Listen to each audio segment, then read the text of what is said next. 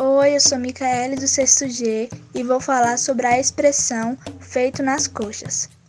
Antigamente, as telhas das casas eram moldadas nas coxas dos escravizados, e como eles tinham corpos diferentes, as telhas não ficavam no mesmo formato, e por isso estariam mal feitas por ficarem irregulares e mal encaixadas.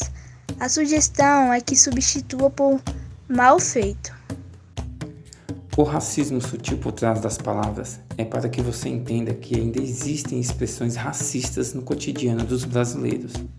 Não se engane, depois que aprender o preconceito por trás das palavras, alerte e conscientize as pessoas ao seu redor.